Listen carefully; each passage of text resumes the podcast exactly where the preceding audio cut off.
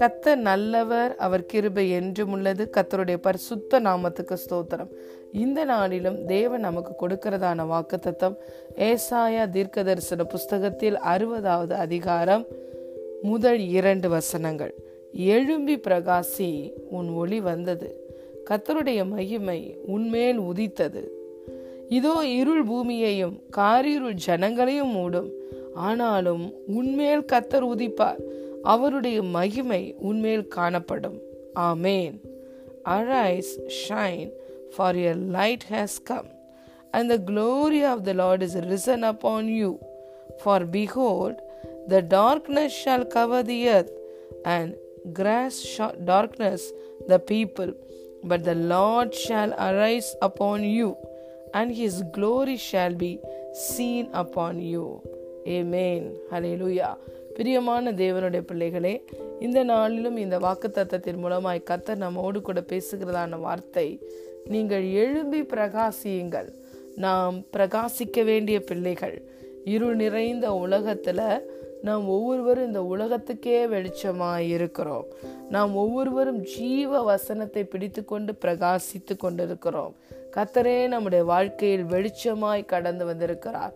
எந்த மனுஷனையும் பிரகாசிப்பிக்கிற மெய்யான ஒளியாகிய இயேசுவை ஆண்டவராய் இரட்சகராய் ஏற்றுக்கொண்டிருக்கிறோம்.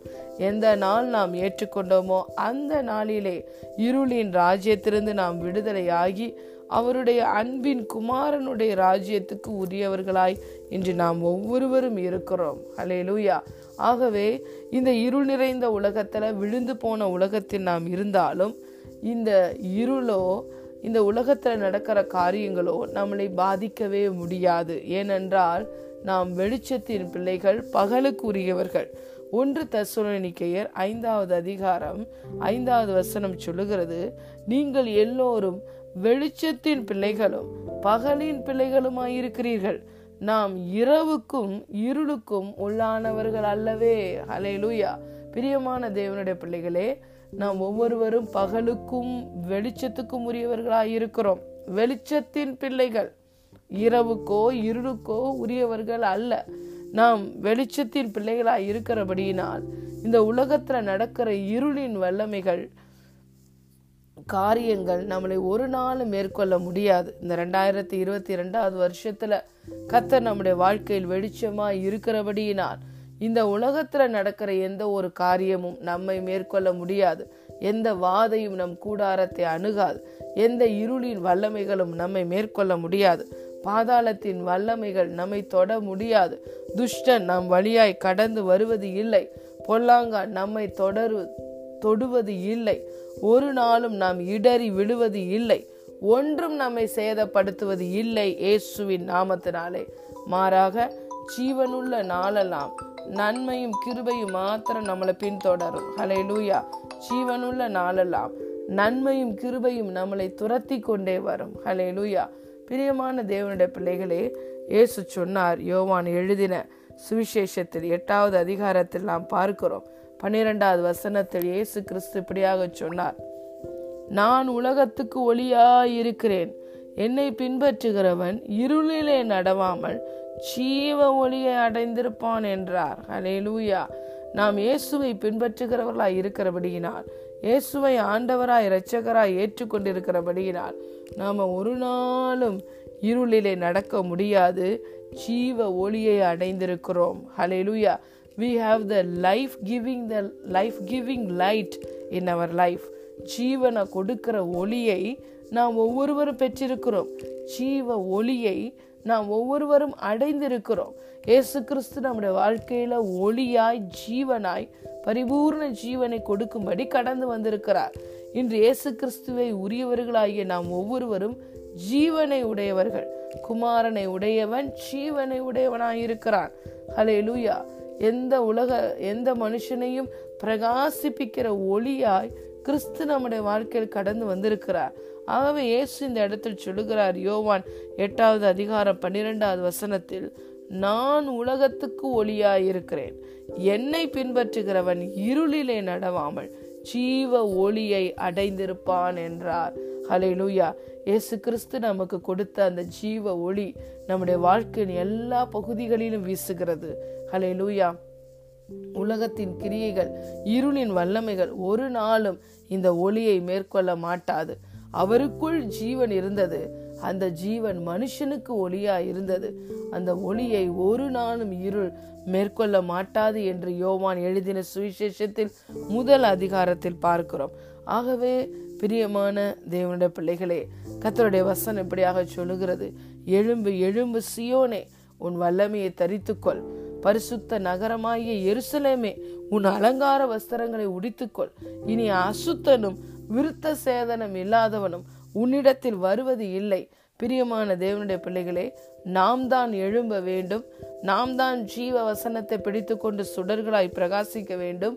ஏனென்றால் கிறிஸ்து நாம் ஒவ்வொருவரையும் இந்த இருள் நிறைந்த உலகத்துல வெளிச்சமாய் வைத்திருக்கிறார். நம்முடைய அலங்கார வஸ்திரங்களை நாம் தான் உடித்து கொள்ள வேண்டும். ஒரு நாளும் அசுத்தனும் விருத்த சேதனம் இல்லாதவனும் நம்மை தொடுவதில்லை, நம்மை மேற்கொள்ள முடியாது.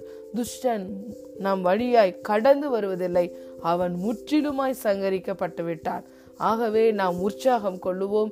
கர்த்தருடைய வாக்குத்தத்தம் சொல்லுகிறது, கர்த்தருடைய ஒளி நம்முடைய வாழ்க்கையில் வந்துவிட்டது, கர்த்தருடைய மகிமை நம்மளை மூடி இருக்கிறது.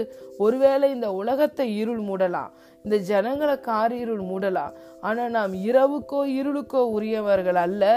இருளின் வல்லமைகள் நம்மளை தொட முடியாது, மேற்கொள்ள முடியாது.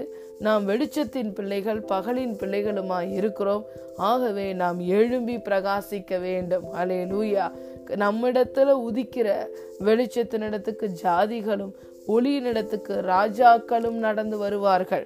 மலையின் மேல் இருக்கிற பட்டணமாய் இந்த 2022 கர்த்தர் நாம் ஒவ்வொருவரையும் வைத்திருக்கிறார்.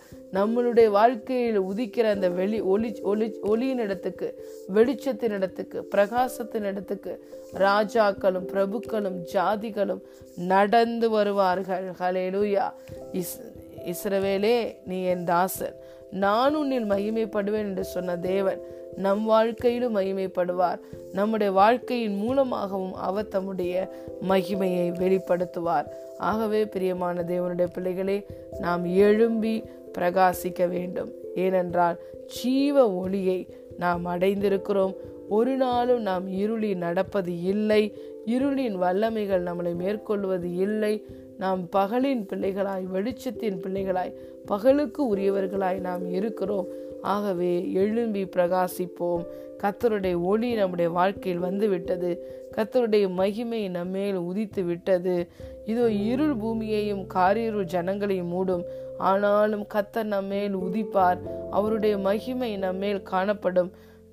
உன் வெளிச்சத்தினிடத்துக்கு ஜாதிகளும் உதிக்கிற உன் ஒளியினிடத்துக்கு ராஜாக்களும் நடந்து வருவார்கள். ஹல்லேலூயா. கர்த்ததாமே, இந்த ஏசாயா தீர்க்க தரிசன புஸ்தகத்தில் 60வது அதிகாரம் இந்த முதல் 2 வசனங்களின் மூலமாய் வருகிற வெளிச்சத்தின் ஆசீர்வாதத்தினால், கர்த்தருடைய மகிமையினால் உங்களையும் உங்கள் குடும்பங்களையும் மூடுவாராக. இந்த வருடம் முழுவதும் நீங்கள் இருக்கிற இடத்திலே ஜீவ வசனத்தை பிடித்து கொண்டு சுடர்களாய் பிரகாசிப்பீர்கள். கர்த்தருடைய மகிமை உங்கள் வாழ்க்கையிலும் உங்கள் மூலமாகவும் வெளியரங்கமாகும். அதை மாம்சமான கண்கள் யாவும் காணும். ஒரு நாளும் உங்களை இந்த உலகத்தின் இருள் மேற்கொள்ள முடியாது. You are the overcomer. Hallelujah. God bless you.